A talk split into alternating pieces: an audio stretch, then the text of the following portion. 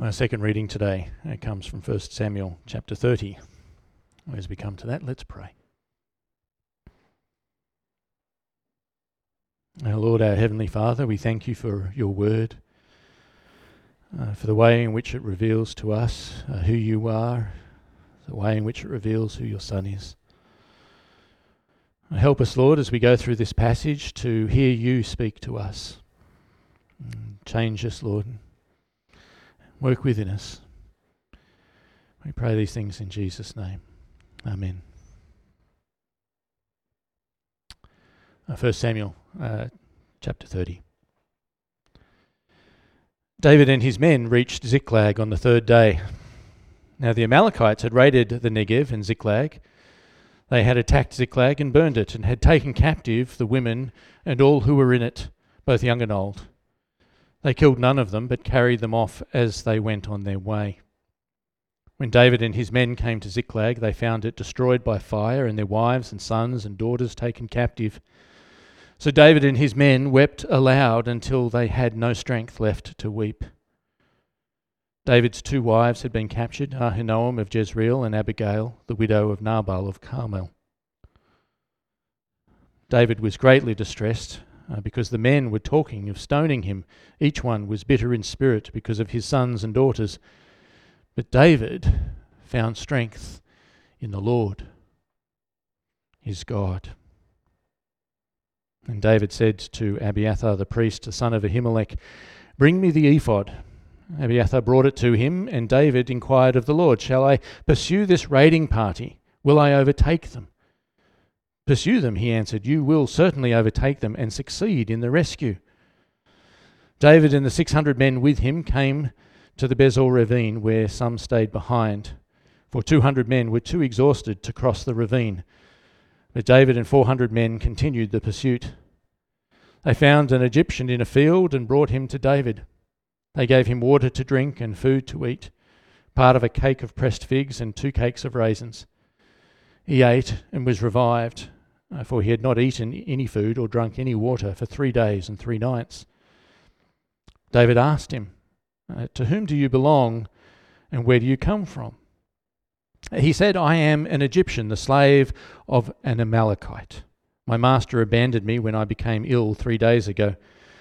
We raided the Negev of the Kerethites and the territory belonging to Judah and the Negev of Caleb, and we burned Ziklag. David asked him, Can you lead me down to this raiding party? He answered, Swear to me before God that you will not kill me or hand me over to my master, and I will take you down to them. He led David down, and there they were, scattered over the countryside, eating, drinking, and reveling because of the great amount of plunder they had taken from the land of the Philistines and from Judah. David fought them from dusk until the evening of the next day and none of them got away, except 400 young men who rode off on camels and fled. David recovered everything the Amalekites had taken, including his two wives. Nothing was missing, young or old, boy or girl, plunder or anything else they had taken. David brought everything back.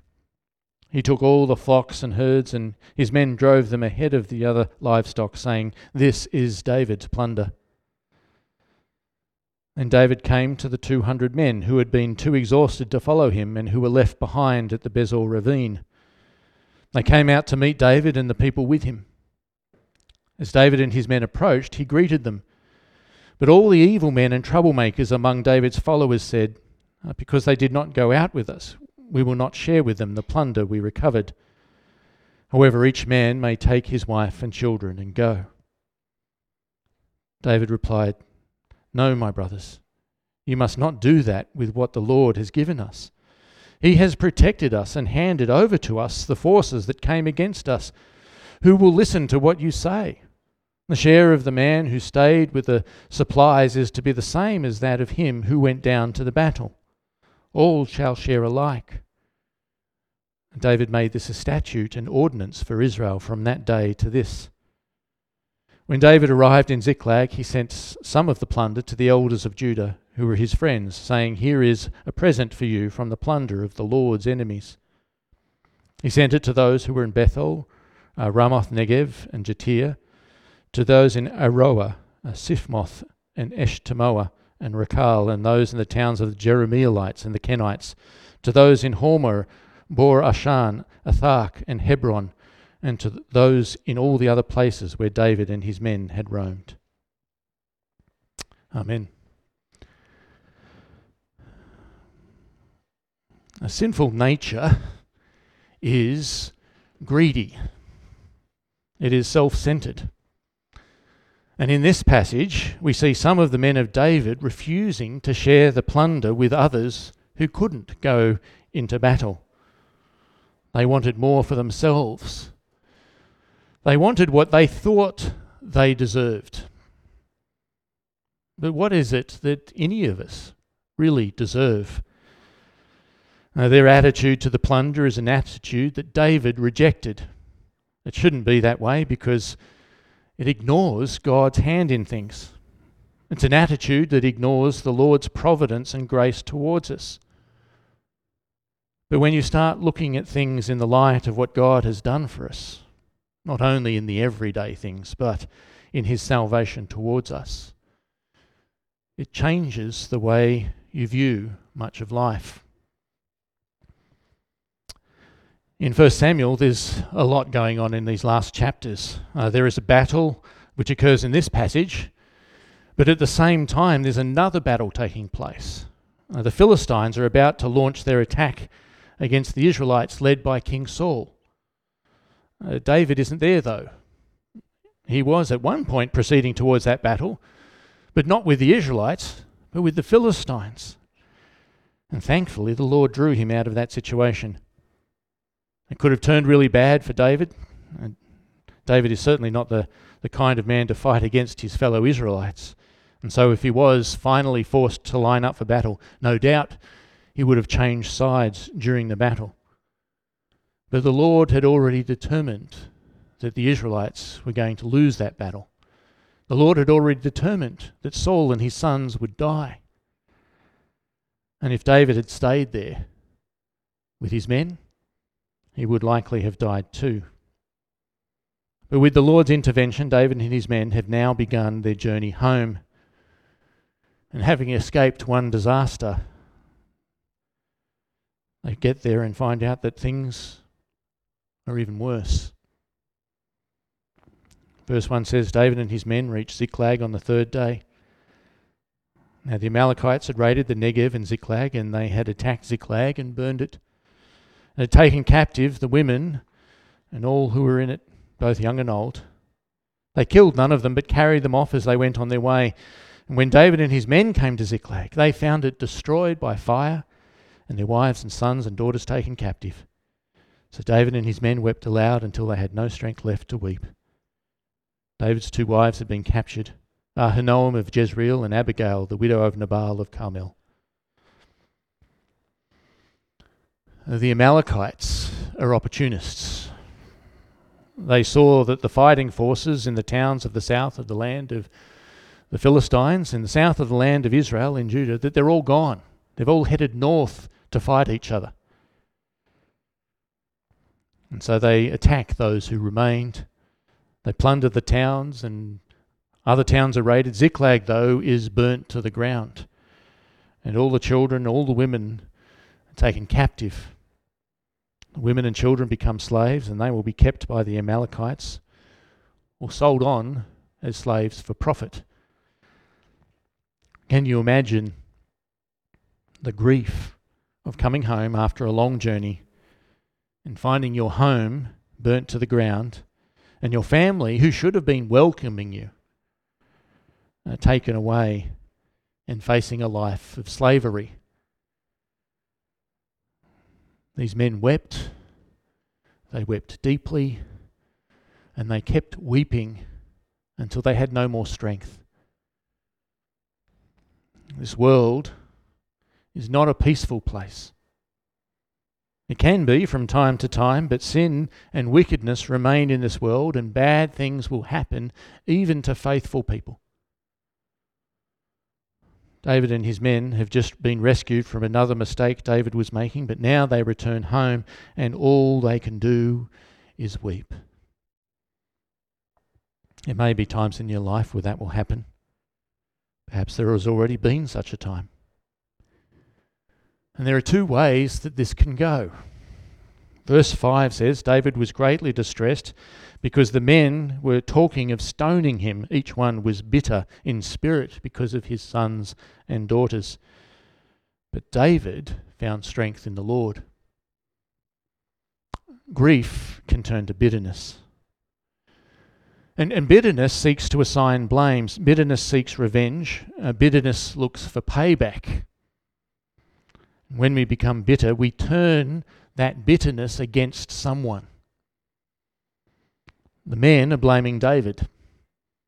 Well, we should never have gone away. If we had been here, this would never have happened. It's all David's fault. Let's kill him. Let's take our grief out on him. Bitterness can be turned against others. Sometimes we turn our bitterness against God and we blame Him. Sometimes we even turn it against ourselves. Bitterness withdraws our love for others, for God, and even for ourselves. But the antidote to bitterness is not vengeance or blame or revenge, but hope. David found strength in the Lord his God. The last time we saw this happen was when uh, Jonathan came to David in the wilderness of Israel and spoke with him and reminded him of the promises of God. Now, David at the time had been very fearful of Saul and, Saul and thought that he might die any day. But with Jonathan's words and his reminders, uh, David found strength in the Lord. And here, uh, this is what David is doing for himself. He is reminding himself of the promises that God has made. And if we are to escape bitterness and find strength in the Lord, that is how we do it. We remind ourselves of the Lord and his promises to us. It's not an instant cure, but looking to the Lord is always the step forward. It doesn't end our grief, but the Lord gives hope in times of distress, and that is what we need. We need assurance from our Lord and God that He has things in hand, that His promises will forever hold, that His love for us endures no matter what and no matter how things seem. David's men grew bitter, but David found strength in the Lord. He drew hope from the Lord's promises to him. And then David does something that he hasn't done for a while now, and perhaps should have been doing all along. He seeks the Lord's will. Verse 7 says David said to Abiathar the priest, the son of Ahimelech, Bring me the ephod. Abiathar brought it to him, and David inquired of the Lord, Shall I pursue this raiding party? Will I overtake them? Pursue them, he answered. You will certainly overtake them and succeed in the rescue. It's been such a long time since David inquired of the Lord. We, we haven't seen David do that since chapter 23. And he's been in so much trouble in all this meantime, and he's never been asking the Lord. But now, in his distress, he seeks definitive answers from the Lord. And what he receives from the Lord is a gracious and wondrous answer. You will certainly overtake them and succeed in the rescue. The work is not done, the battle is not fought, and yet already they would have felt some relief and even some joy. The Lord had promised good for them and their families, and bitterness is replaced by hope. The men leave immediately. They would have gone as fast as they could to overtake the Amalekites, but they had already just completed this really long journey, come home to a town with no provisions to be found, and they had wept until they had no strength. These men are already tired. And as it turns out, some are so tired that they can't continue. They come to the ravine of Besor and they just can't get across it. Just too worn out. And so 200 of David's men are left behind, and the rest lighten their load and continue as fast as they could. Verse 11 says they found an Egyptian in a field and brought him to David. They gave him water to drink and food to eat, part of a cake of pressed figs and two cakes of raisins. He ate and was revived, for he hadn't eaten any food or any drink for three days and three nights. And David asked him, To whom do you belong? Where do you come from? He said, I am an Egyptian, the slave of an Amalekite. My master abandoned me when I became ill three days ago. We raided the Negev of the Kerethites and the territory belonging to Judah and the Negev of Caleb, and we burned Ziklag. David asked him, Can you lead me down to this raiding party? He answered, Swear to me before God that you will not kill me or hand me over to my master, and I will take you down to them. Uh, this, this, land is uh, hilly and rocky. Uh, they are not kind of tracking the Amalekites. In fact, they, they probably don't even know it's the Amalekites that they are after. They've been blindly searching for whoever it may have been and just headed off in the most hopeful direction. And then they come across this Egyptian slave in a field who happens to have been left behind by the very raiding party who had attacked their town. God's promise that they would have victory and succeed in the rescue did not end with the assurance, but his promise came with providence. It was no accident they came upon this Egyptian. The Lord was at work to ensure he was there, and the Lord was at work to bring them to that place. The Lord was at work so that the man knew where the Amalekites were going, and the Lord was at work that the Egyptian was happy enough to take them there. See, the Lord doesn't leave his promises to chance.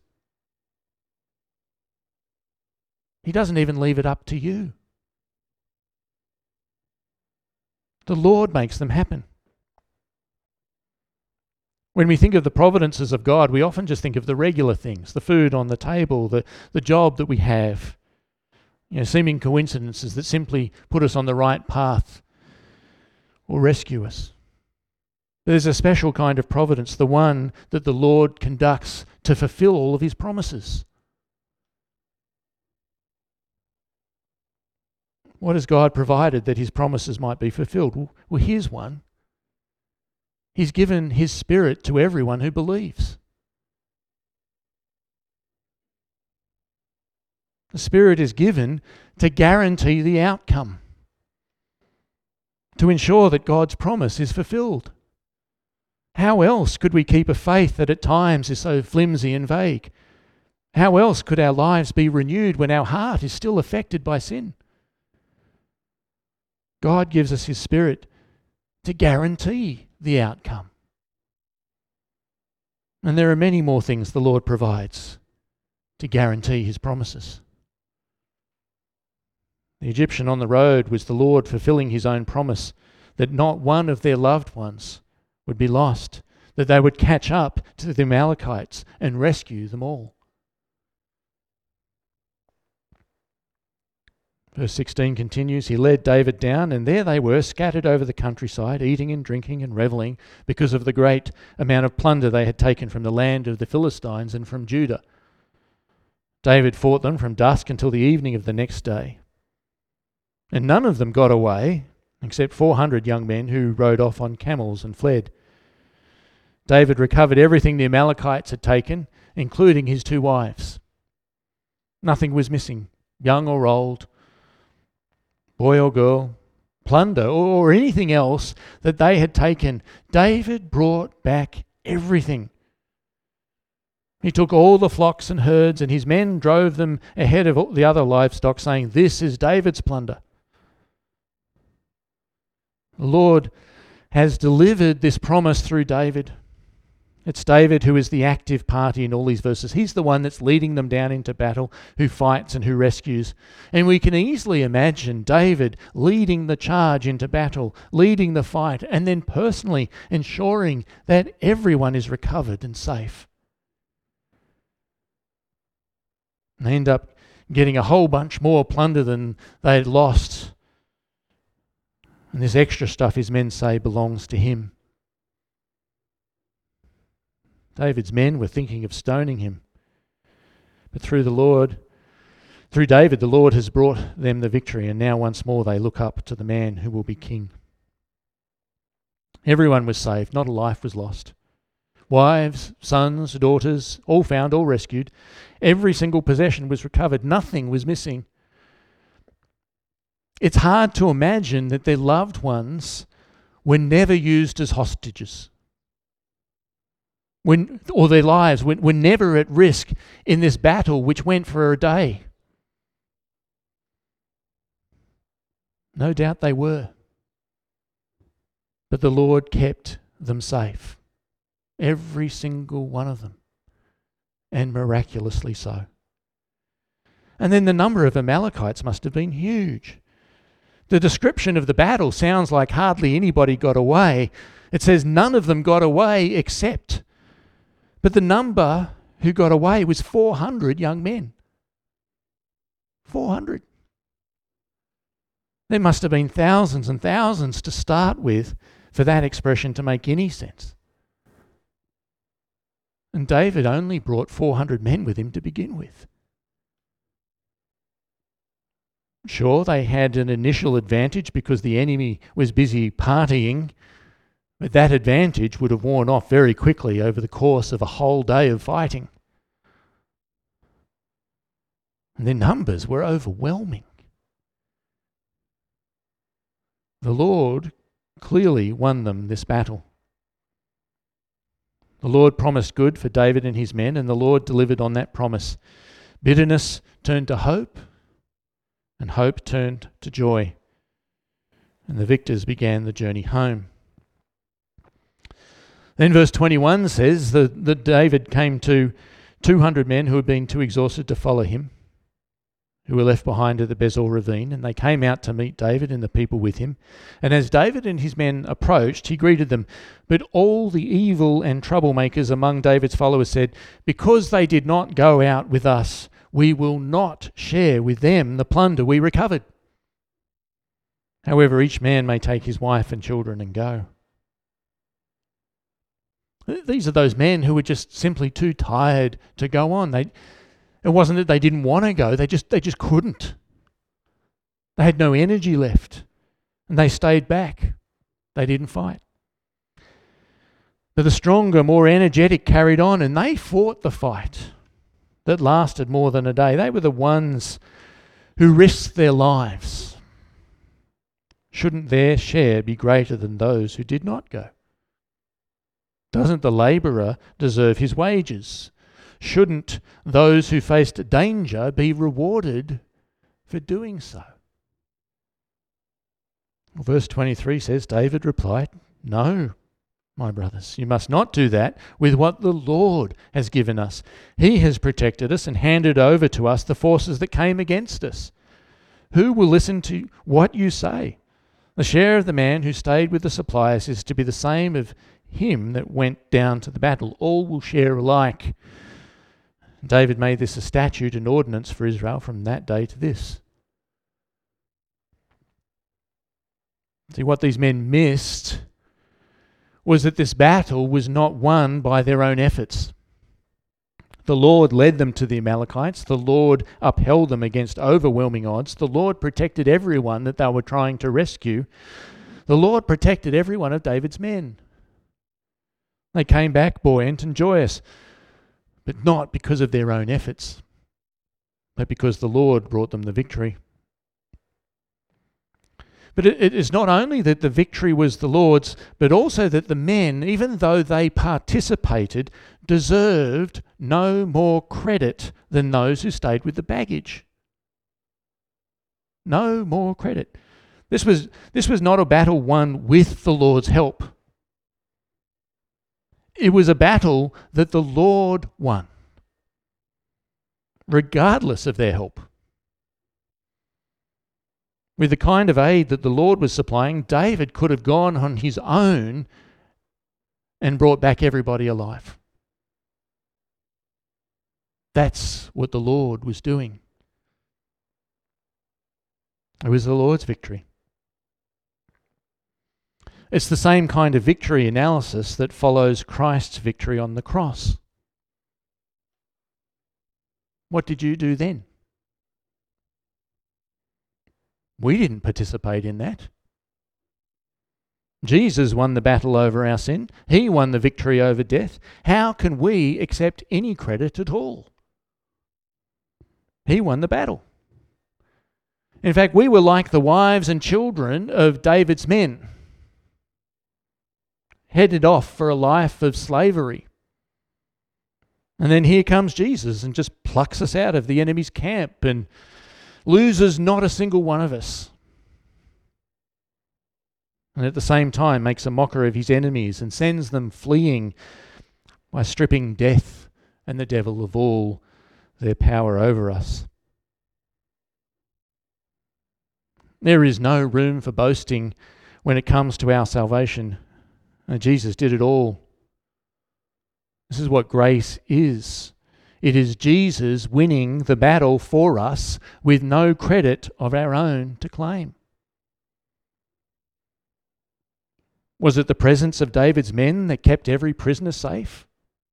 No. It could only be the Lord. Was it the strength of the men following David that defeated a vastly superior force? No. It could only be the Lord. Was it even the diligent tracking of David's men that led them to the Amalekites? No. It was the gracious providence of the Lord in the Egyptian that took them there. What credit could they take for any of it? None. Now, David and his men recovered everything that was taken, but they received much more, much more than they needed, much more than they had lost. And so David, having received freely from the Lord, shares that plunder with others. Verse 26 says, When David arrived in Ziklag, he sent some of the plunder to the elders of Judah, who were his friends, saying, Here is a present for you from the plunder of the Lord's enemies. He sent it to those who were in Bethel, Ramoth Negev, and Jattir, to those in Aroer, Siphmoth, and Eshtemoa, to Rakal and the towns of the Jerahmeelites and the Kenites, to those in Hormah, Bor Ashan, and and Hebron, and to those in all the other places where David and his men had roamed. The extra plunder that David and his men received from the battle is declared to be David's, and yet he freely shares it. This sharing of the plunder with the elders of Judah will be an influence and a help when Judah comes to claim David as their king. But David doesn't give the plunder as a gift from himself, but as a gift from the Lord's plunder, from the Lord's enemies. The gracious supply of the Lord to David and his men flows over to those in David's care, to the rest of the people of God. We aren't naturally generous. From the womb, we are born sinful and self centered. We know this from a very early age. Children learn the word mine. Even as we mature, we protect ourselves. We hold on to our possessions. We want to retain what is ours. And in those few moments when we aren't like that, there is often something else to be gained. This kind of thing is ingrained in all humanity. It is the sinful nature. It's the kind of nature that takes more than we give. It's the kind of nature that rarely considers giving to others without first considering the cost to ourselves. And that is loving ourselves before others. And it's the reason we need saving because that's not how God wants us to be. Such thinking is evil and wicked in His sight.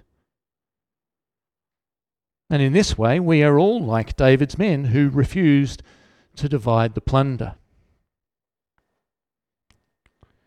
And then comes Jesus. Jesus who reigned from above, Jesus who possessed all things, all power, all glory, the whole earth is his. He possessed all majesty and honour. And all these things, he set them aside. He didn't cling on to them. Instead, he made himself nothing and was born as a man. He set aside what was his by right and became a servant. He then even gave up his life and bore upon himself everything that we are owed for the, all the wrong that we have done when he deserved none of it. And there in agony on the cross, he served us and he saved us. It was his choice, his desire and an outpouring of love for those he came to save. It was perfect and pure and wondrous grace that is greater than every other grace. The Son of God gave up everything for us. And now all the treasures of heaven are his. The kingdom of God is his. Righteousness is his. Victory is his. This is his plunder.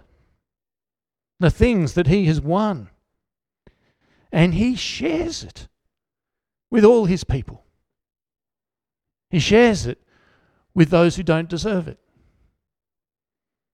He shares it with those who have entrusted their lives to him and have been rescued by him from death. He shares his plunder with all those who count him as king. And so we receive the kingdom we receive His righteousness. We become victorious in Him.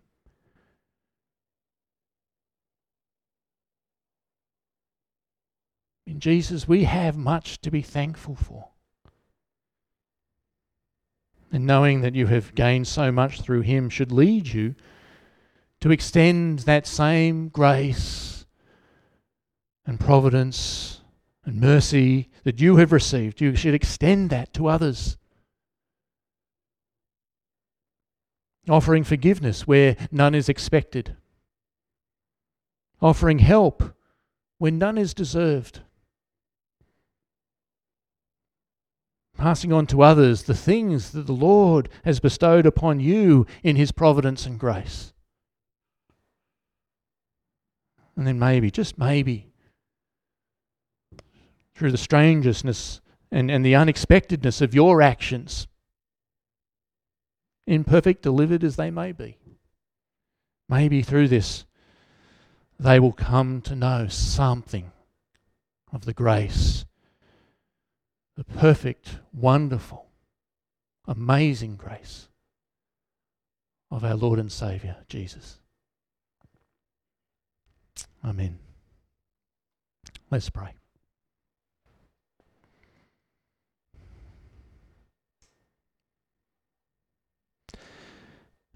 Our Lord and Heavenly Father, uh, what can we say to all of this?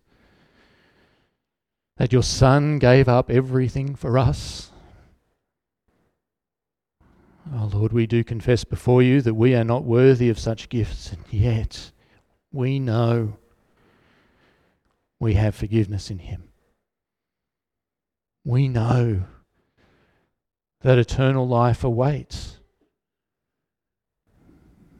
we know that you have showered upon us your grace and your mercy. Lord, forgive us for all of our sins, for all of our the wrongness of our hearts and our minds. And help us, Lord, just to share, just to some of this grace that you have shared with us, with others. Help us to shine some of that light of Christ in their lives that they too might have hope. And that hope might turn to joy in coming to know Jesus. We pray these things in Jesus' name. Amen. During our next song, we'll take up an offering for the work of the Lord.